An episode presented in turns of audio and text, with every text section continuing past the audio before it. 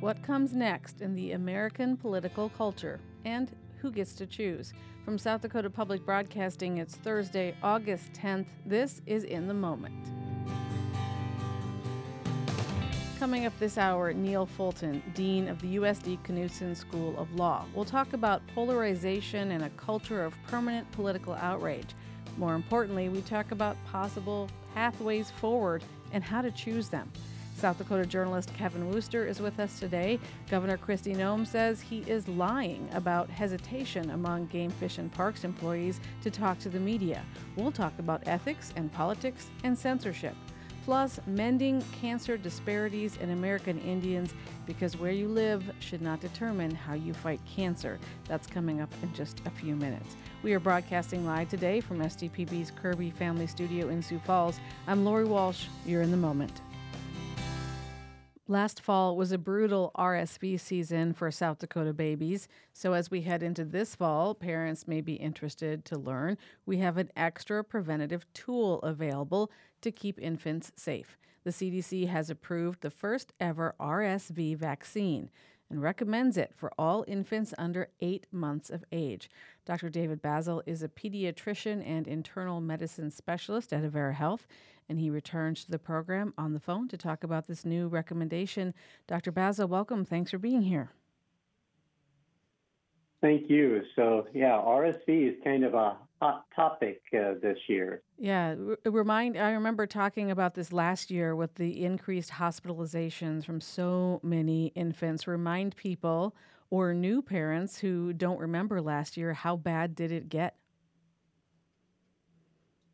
Yeah, so RSV or respiratory syncytial virus is one of the common viruses that's circulating, and for most uh, older children and, and adults, it doesn't cause that many problems. But when you've got really small airways, particularly early in your life, it can cause some inflammation in those airways and cause quite a bit of problems breathing. And probably the number one cause of hospitalization during the winter season in infants and toddlers and causes a disease called bronchiolitis in those age ranges. Yeah, and we were looking at hospital capacity last year and everything, but this year is a different story. Tell me about the new vaccine and why it matters. Yeah, so there's actually multiple different um, products coming out right now, depending on the age range. And I'll maybe start with the oldest age range, which is actually with adults. So there's two new RSV vaccines for older adults. And so two were approved for ages 60 and older that they may get vaccinated for RSV. And again, as I said, in those younger age ranges, it um, causes some problems and then doesn't cause too many problems through midlife. But then as your immune system gets weaker in old life, it again starts to cause problems. And I think it kills about five, 10,000 individuals over the age of 65 annually. And so now there's two vaccines for the oldest age range that you can get vaccinated against RS, RSV. So that's one big change, and that's a May. So people at higher risk that are older, nursing homes, have heart or lung problems, um, have significant problems with respiratory infections. So there's one for older age ranges. In the younger age ranges, there's a couple different options that uh, should be coming to market. There's actually one uh, coming soon that you can actually immunize pregnant moms with an RX, RSV vaccine uh, that will protect the infants in those first six months of life. So that can can provide good protection at first six month, months of life. And then there's products now coming to market that get you in that six months to you know a year time frame that you can go after the infant themselves. And so we're expecting all of these different uh, approaches to be available probably sometime in September or a little bit later. So, for people who have been through the pandemic and remember emergency authorization vaccines and mRNA vaccines, it might be a good time to go back to the basics here and say, this is new on the market, but it is tested how? What do we know about this vaccine already?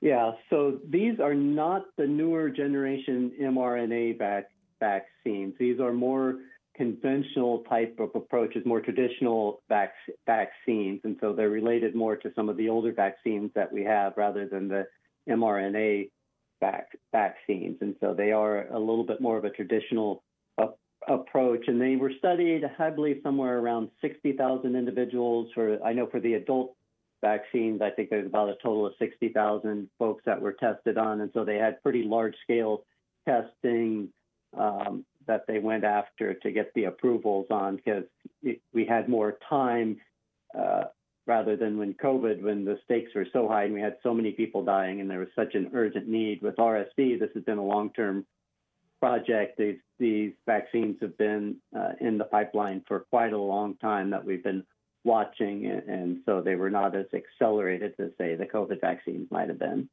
So, what month should babies get the vaccine then? Is it based on their age or is it based on the, the season in South Dakota? Should they be getting them in September, in October? Help us figure out the details. Yeah, that's a that's a great question, and one of the things that we're watching. Traditionally, if you go back pre-COVID, RSV was very reliable, causing issues in December, January, February, maybe into into March. It kind of followed the the influenza season pretty good. COVID and all of the changes that we had with COVID put a little bit of a wrench in that, and we saw more RSV outside of that time period.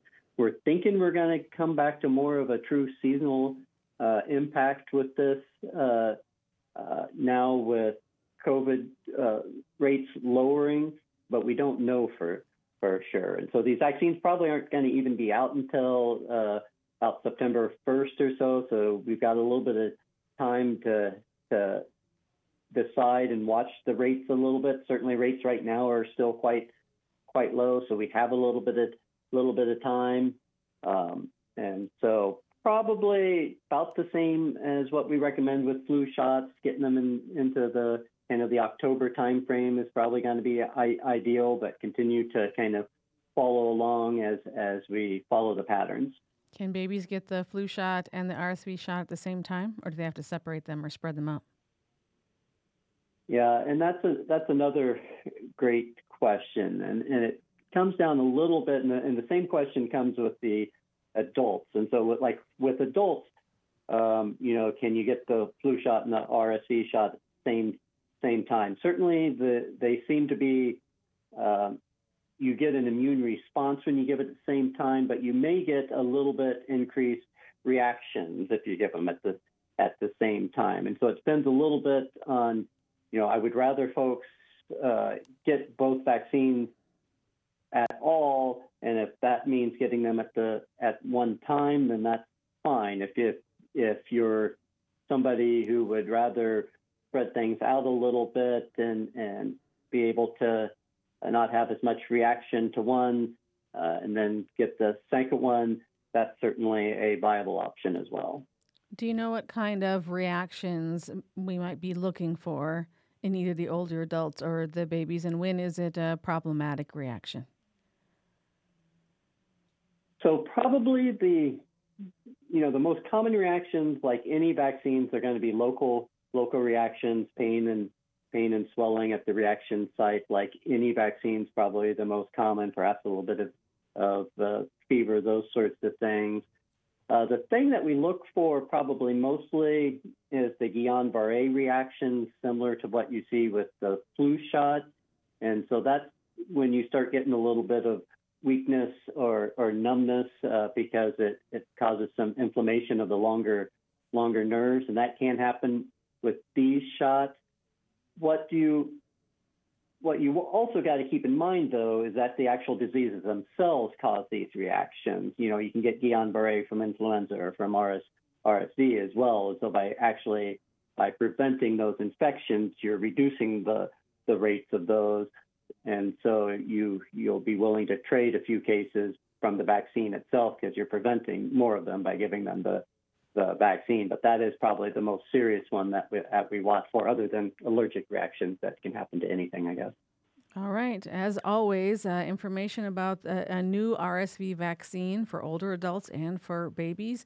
talk to your pediatrician. That is always a great way to go for details about uh, timing and availability near you. Dr. David Basel is a pediatrician and internal medicine specialist at Avera Health. Dr. Basel, thanks again. It's always a delight to talk to you. All right, thank you.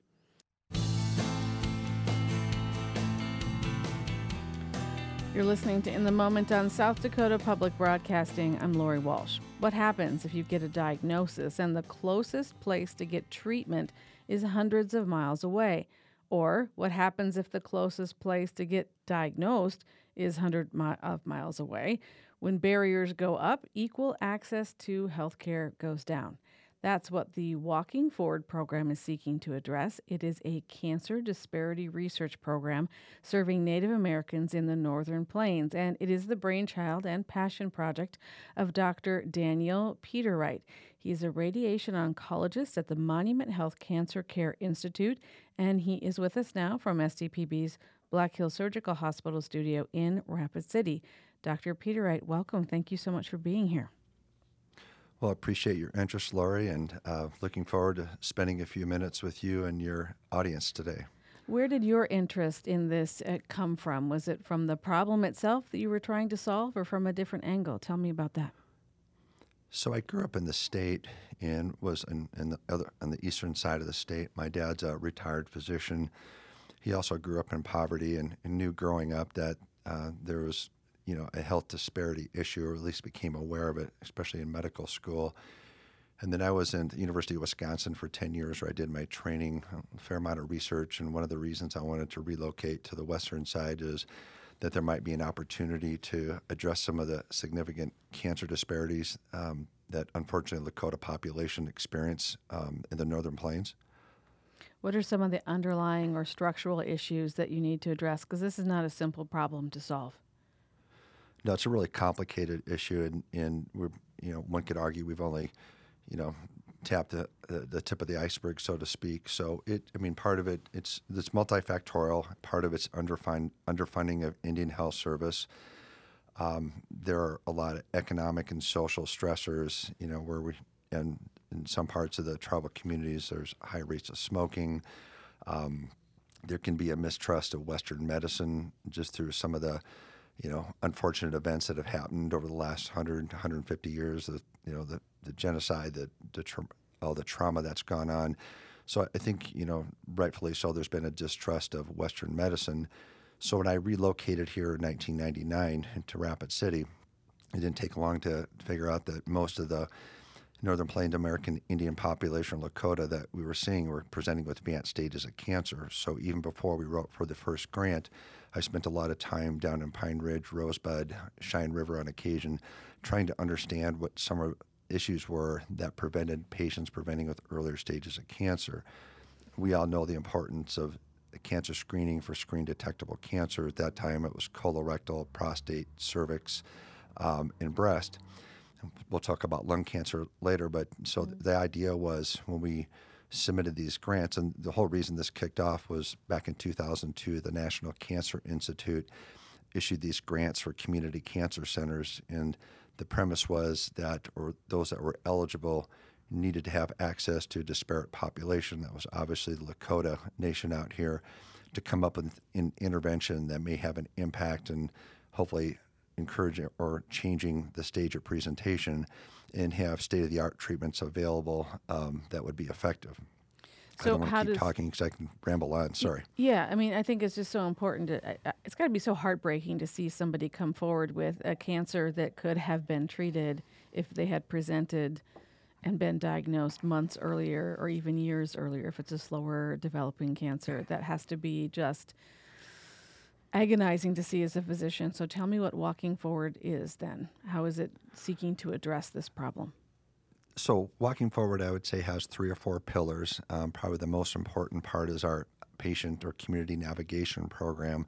So, all of our staff that live in the tribal communities, Cheyenne River, Rosebud, and Pine Ridge, they're all enrolled members, which is helpful because they know firsthand what their local communities are experiencing we used a model of patient navigation that is already commonplace on the reservation. They're called community health representatives or CHRs. So we use that model for navigation to go out into the community to do a lot of workshops on the importance of cancer screening, education, um, trying to assess barriers. This was all done uh, on, a, on, a, on, a, number of research studies. Uh, we had a number of social scientists that were involved. We kind of knew what the issues were, but you had to prove it to the NCI um, what some of the underlying issues would be. And then the second part would be, well, what can we do about it? Typically, when you uh, go to a cancer disparity or any disparity talk, the, there's a large discussion on the on these are the underlying issues. We've really been equally interested in providing, you know, resources or solutions to those issues. So, a big part is patient navigation. Um, we had a, a program that's still ongoing now, but we would we'll go out into the community. We'll discuss particular type of cancer that's screen detectable. I think for a lot of patients, there's a fear of, you know, obviously, there's a fear of a cancer diagnosis, but part of it's education that if you're diagnosed at the earlier stages of disease, the treatments are more effective and oftentimes less toxic. Mm-hmm. I want to uh, talk about the successes that you've seen and um, advice you would give as this might serve as a model for other communities, other countries, even to follow, and start with doing this for the right reason. No, absolutely. And so there's a there's an entity called Helicopter Research where we're going to come in and try to save you and tell you what you need, and that's the wrong approach. The, the correct approach is to go in, listen. We've had a lot of community advisory boards, talking circles to get a better understanding of exactly what the, the, the Lakota population would need. I mean, a prime example is lung cancer. So lung cancer is the you know the most lethal cancer in the U.S. It causes the most deaths in the Northern Plains. American Indians they have the highest death rate for lung cancer. So, in this situation, unfortunately, for a number of people, the smoke, so they're at risk of developing lung cancer. Up until recently, Indian Health Service did not offer what's called an LDCT. That stands for a low dose CT scan. Basically, it's a one to two minute scan without IV contrast, but it's the most effective way to screen for lung cancer. And, and so when we started this program four years ago, the screening rate for uh, the Northern Plains population was less than 1% with the program that we implemented by doing a community intervention with these talking circles, also with a, a physician intervention. We've been, we've been able to uh, document a significant increase in screening rates. Rosebud is now offering those. But that's one example of um, for a common cancer where we could have a significant impact and you know, not everyone that who undergoes a lung cancer screening is going to be diagnosed with lung cancer, but if they are, it's going to be much earlier stage disease. Yeah. Um, I feel like there's so much more to talk about. We're running up against our time, but I hope that you'll come back and we can uh, do more on this story because it's uh, wide reaching. And I'd especially be interested in learning more about uh, getting Lakota Medical School graduates is part of this process. But uh, for now, Dr. Daniel Petereit with uh, Monument Health Cancer Care Institute. I really appreciate you giving us the overview. Thank you for your interest today. Appreciate it. We'll see you next time.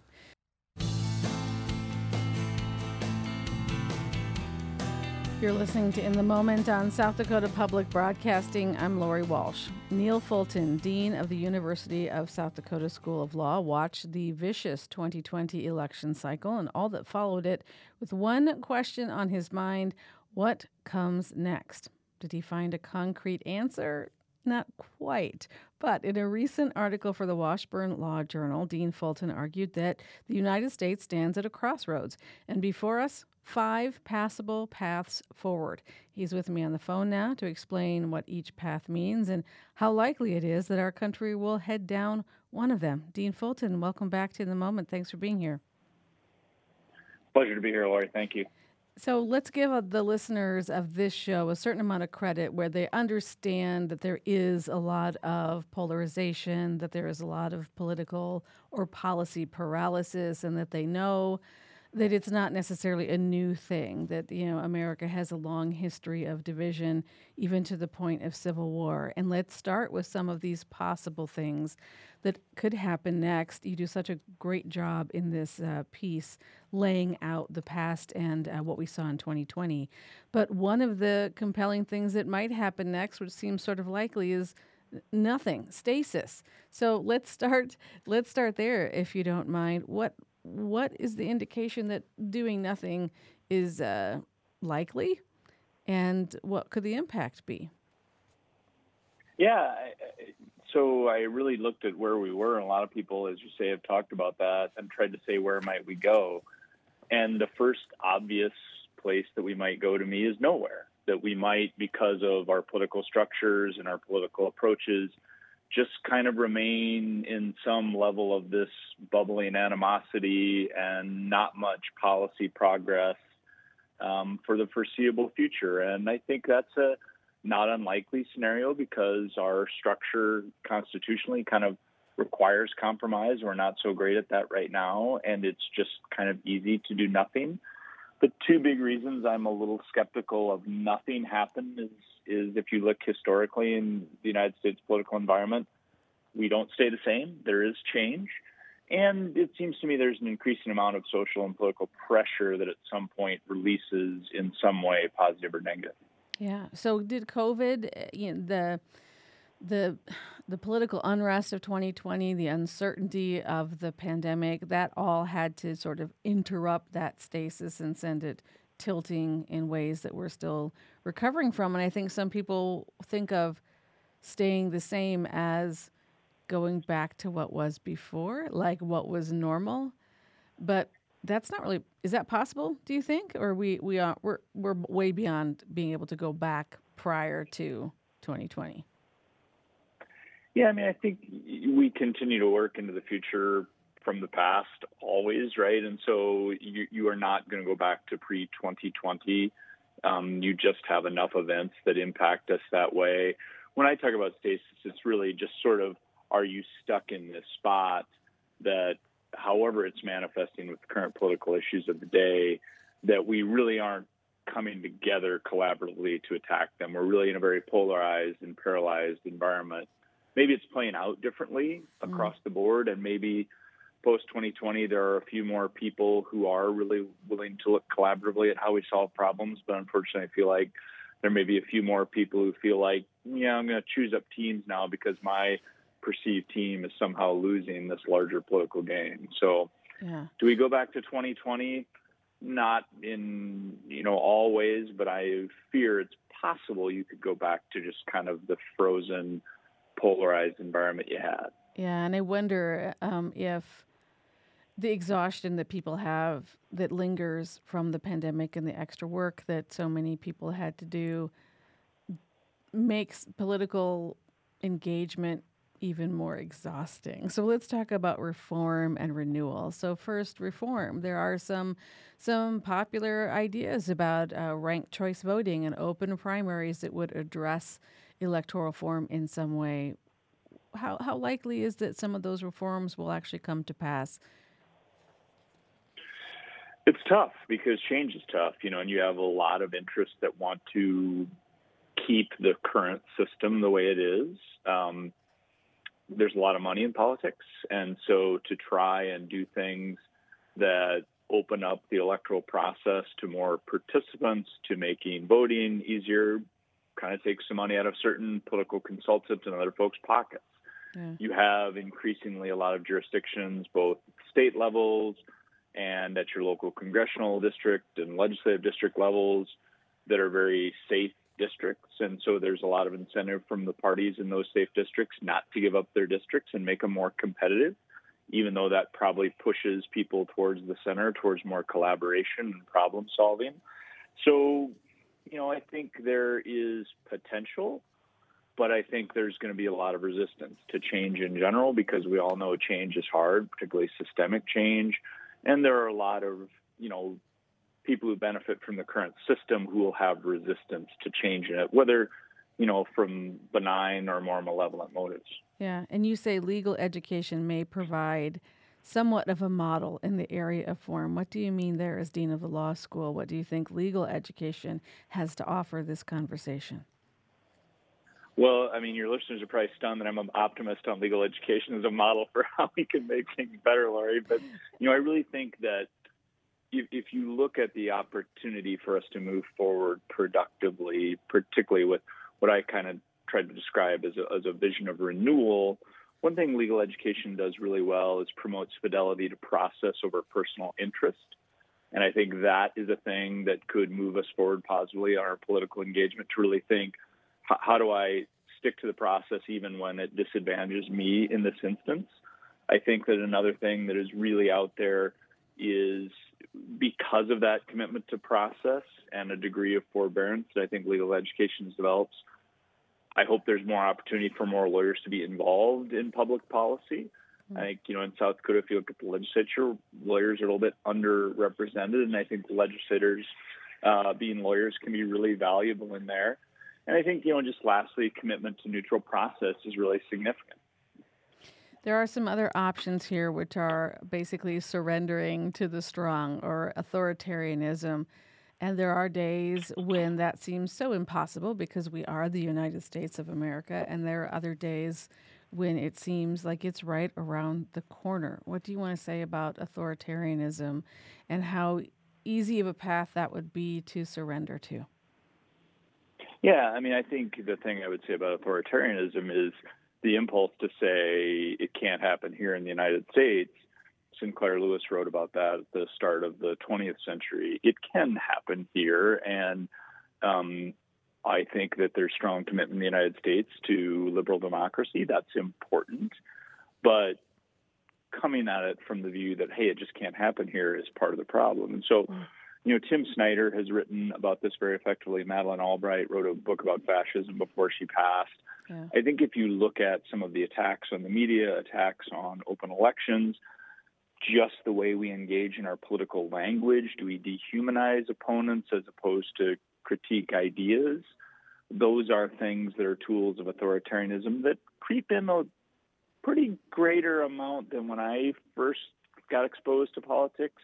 And I think that the danger of tipping points is you get to them slowly, right? I mean, the the um, you ride up to the top of the roller coaster before you go down over from the tipping point, and the danger is: do we recognize that we're going up on our way to the heading down before we do something to stop it. Yeah, you're right. Authoritarians delegitimize and dehumanize political opponents. Authoritarians encourage political violence.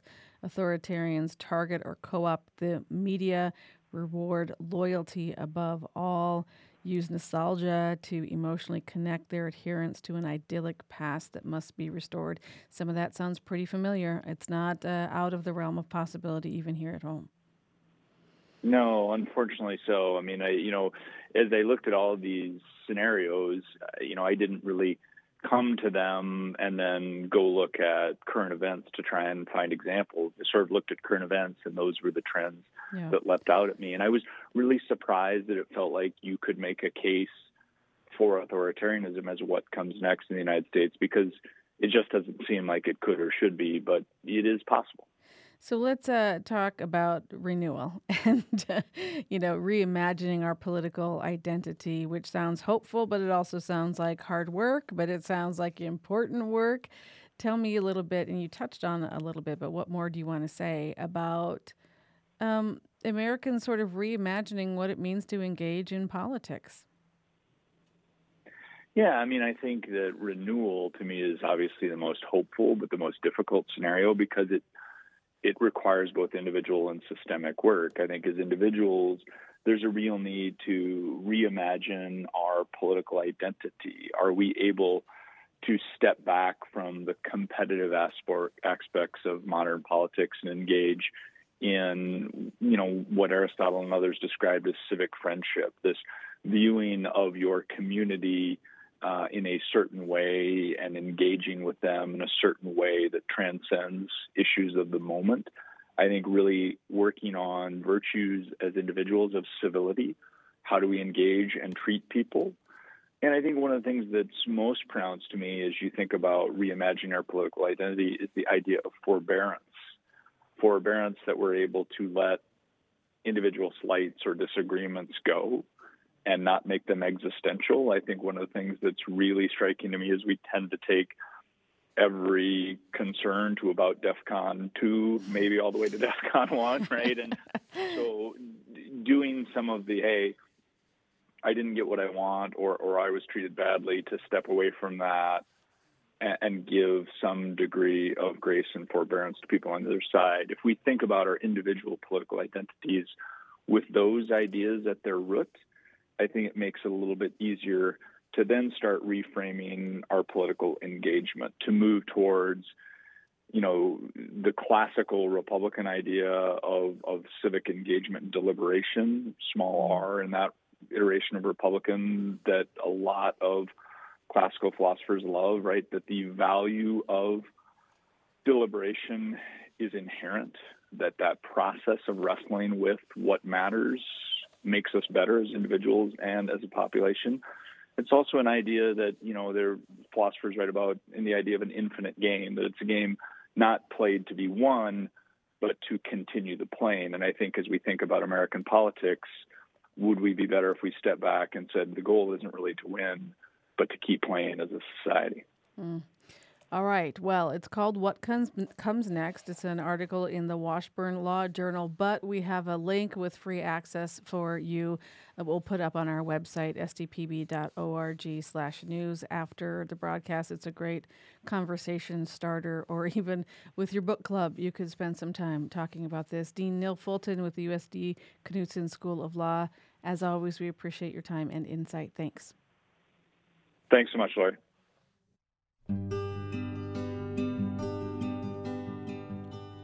Let's take a moment to head out into the South Dakota landscape on our bicycles.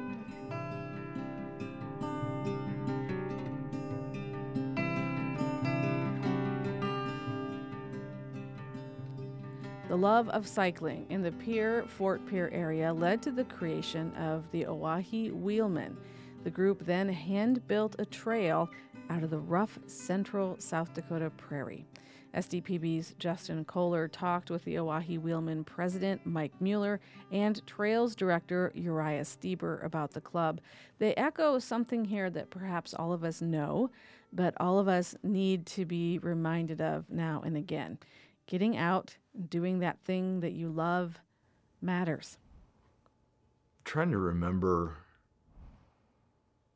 when I started getting really serious about riding and what it felt like to then make it a part of who I am and what I do sometimes when circumstances aren't perfect. There's definitely, obviously, with anything, there's days that you don't wanna. And when you get out there in it, it's so easy to just find yourself smiling. You don't need to be inspired to do it all the time, but you have to be dedicated to doing it all the time now that I have kids to show my kids that you don't have to be like, oh, I'm an adult now. I don't do these things. That's why I think cycling's so important too. Is just it keeps you going and it gives you a reason to to keep moving. I've never regretted going on a ride. It always feels good once you're done doing it. Sometimes it's the difference in a day as well. Had I slept in, had I skipped that, I may have been lethargic the rest of the day and not that inspired, but if I go out and ride, I'm going to have a good day.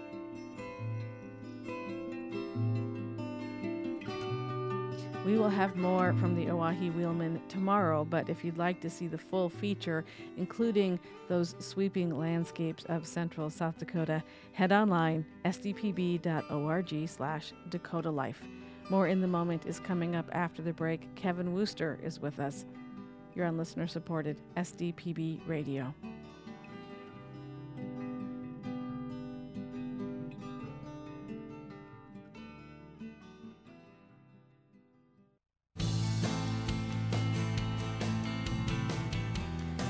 You're listening to In the Moment on South Dakota Public Broadcasting. I'm Lori Walsh. Well, you are probably used to hearing Kevin Woster's experienced voice and insights on SDPB. Last month, he lent his voice and experience to South Dakota Newswatch and was quoted in a piece written by Bart Pfankuch. At that time, Kevin spoke about something he has seen firsthand a lack of transparency in Governor Noem's office, particularly from the Game, Fish, and Parks departments as it relates to responding to media interview requests. And once the article went up, the hammer came down from the governor and her team. Kevin found his facts, his career, even the length of his retirement under fire. Well, this week, Kevin writes about the experience for SDPB in his weekly blog. It's called On the Other Hand, and you can find it at sdpb.org slash Woster. But he is with me now to talk about it from our studios in Rapid City. Kevin, welcome back. Thanks for being here. Hey, Lori, as I was listening to your segment with Neil Fulton, I had Yeah. to think it must be a different experience for you to read his polished law review article in advance of the segment versus my hastily thrown together, partially finished, sloppy blog draft that isn't yet finished that you get to read. Those must have been two different reading experiences for you. But I'm sure he has a draft somewhere too. I feel privileged that I get to watch your mind work as you work on this and revise. So, Okay. uh, yeah, I th- we're I'll- just. let's go with that. Governor Noem's office said the the whole article, the whole piece was a pack of lies, and um, uh, with a capital L I E. Yeah. But you have experienced firsthand, especially the Oh. Game Fish and Parks Department, um, not being able to talk to you like they have in years past. Tell me what has changed over the years, or you know what has changed. I'm sorry, with this administration. Well, i- and you know, lie is, uh, I always would throw lie around all the time, especially on social media. Uh, lie is something you know is untrue and you say it or write it anyway. Obviously, this wasn't a lie. Y- y- Any of the things that I said or the other sources in this story, the good, credible sources, good people, not perfect. Sometimes you might say something that isn't entirely true, or you might be a little bit wrong in your perspective and things. And I always, and I think unlike the governor and her office, I always leave open the possibility that I don't have all the answers. I don't know everything. And, you know, it's possible. That's my perspective. But, you know, I wrote my first wildlife story dealing with the Game Fish and Parks Department in 1974 and I've been writing them ever since. So I've got a pretty good look at that agency in particular, state government in general.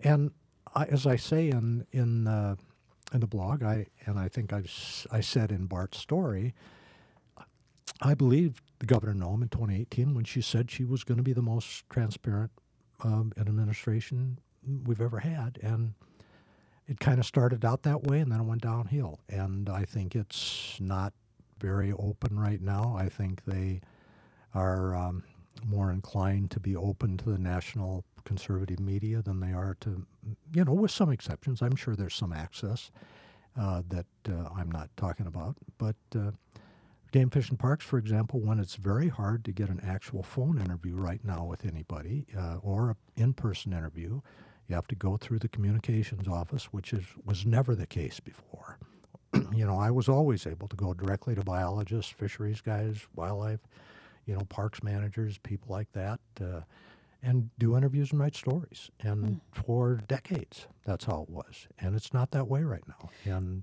It, my experience has been sometimes you could go directly to your source with the relationship that you developed, and then they might say, Yeah. "Well, we have to clear it with the public information officer," but that would almost be, you know, a precursory step. Now it's, Sure. you know, it's go through this person, send a list of questions, which of course journalists don't do, and um, and then the answer is no, or maybe there's a statement via email. What does the public lose when public officials do not come and answer questions from professional journalists. And I ask that because the argument is we're open and transparent because, like never before, we're on social media. You can find information online. This is a, you know, this is the olden days when you had to go through journalists to get your information. Now it's directly there. But why does a, a back and forth interview with a reporter still matter?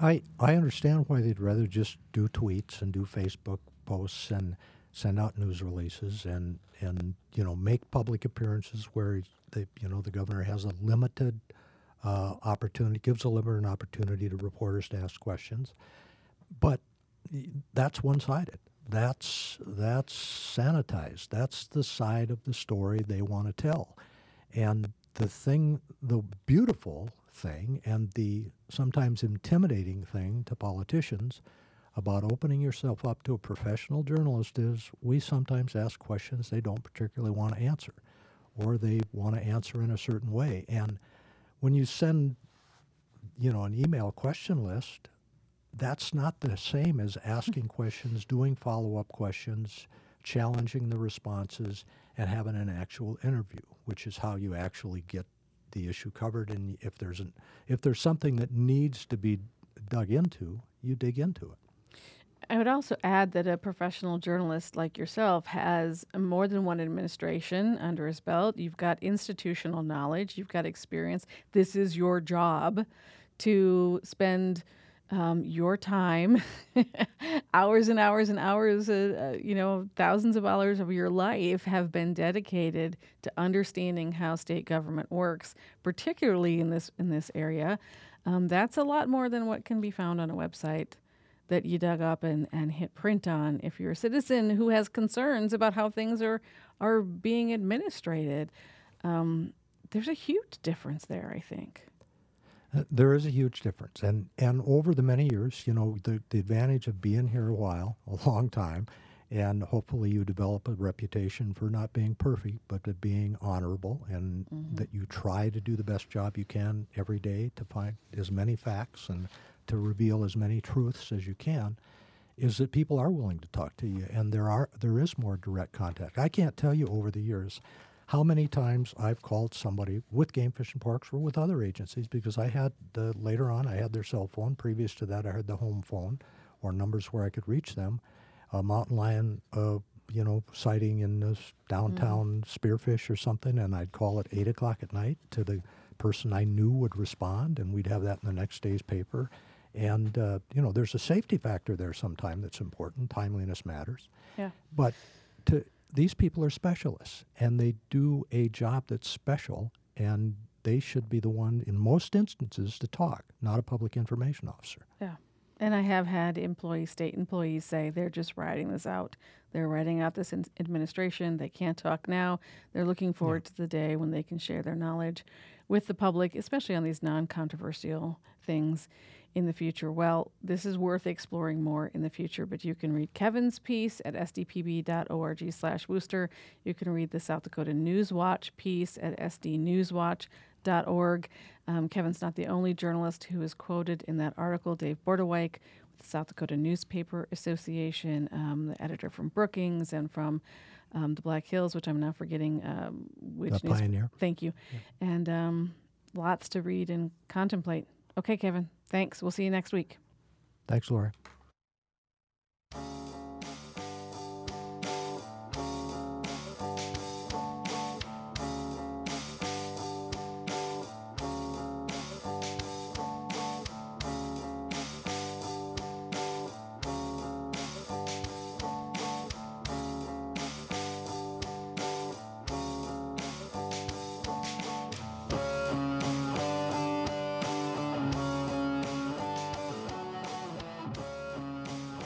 Well, tomorrow, the Full Circle Book Co op in downtown Sioux Falls once again will be filled with the words and reflections of poet P.W. Covington.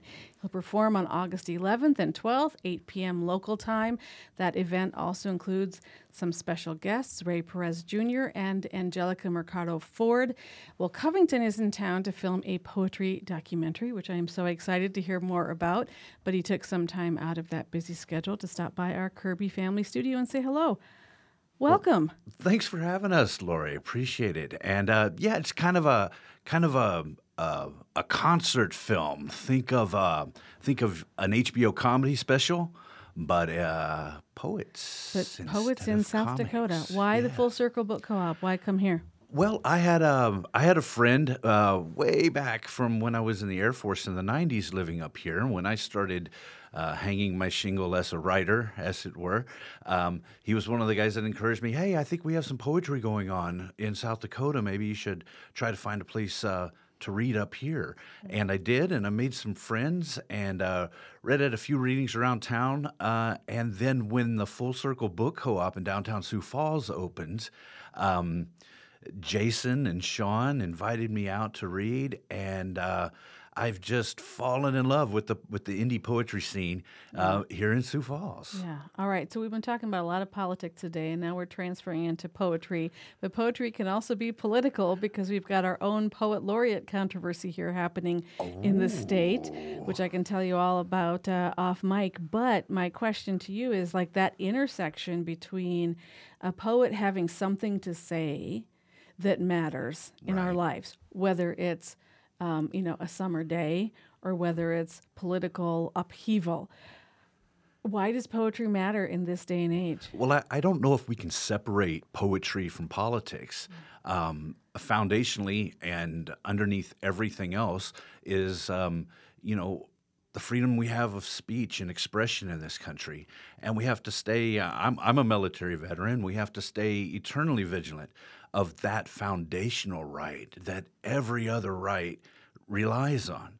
Um, and everywhere I go in this country, no matter what the local prevailing politics are, there is a community of people who are expressing themselves and who are striving to do that in more artistic and more um, uh, approachable and accessible ways. Uh, from from folks out in San Francisco having poetry readings at midnight at the BART station, to small towns in Texas where there's there's online writing circles because maybe the library is now being uh, threatened and challenged. Yeah. I would love to hear some of your work. Did you bring anything to read for I us? did. I, ha- I have some a short piece here. Actually, I have I have two short pieces, um, but here's one that's really not very political at all. Um, about some of our favorite things, as I know broadcasters and entertainers both enjoy a good cup of coffee. and uh, this is called French pressed coffee. She gave me the gift of fresh pressed coffee still at that stage, getting to know each other, reaching slightly past the familiar, aching for requited relief. French press method is Zen for coffee, the perfect combination of activity and patience, doing and not doing.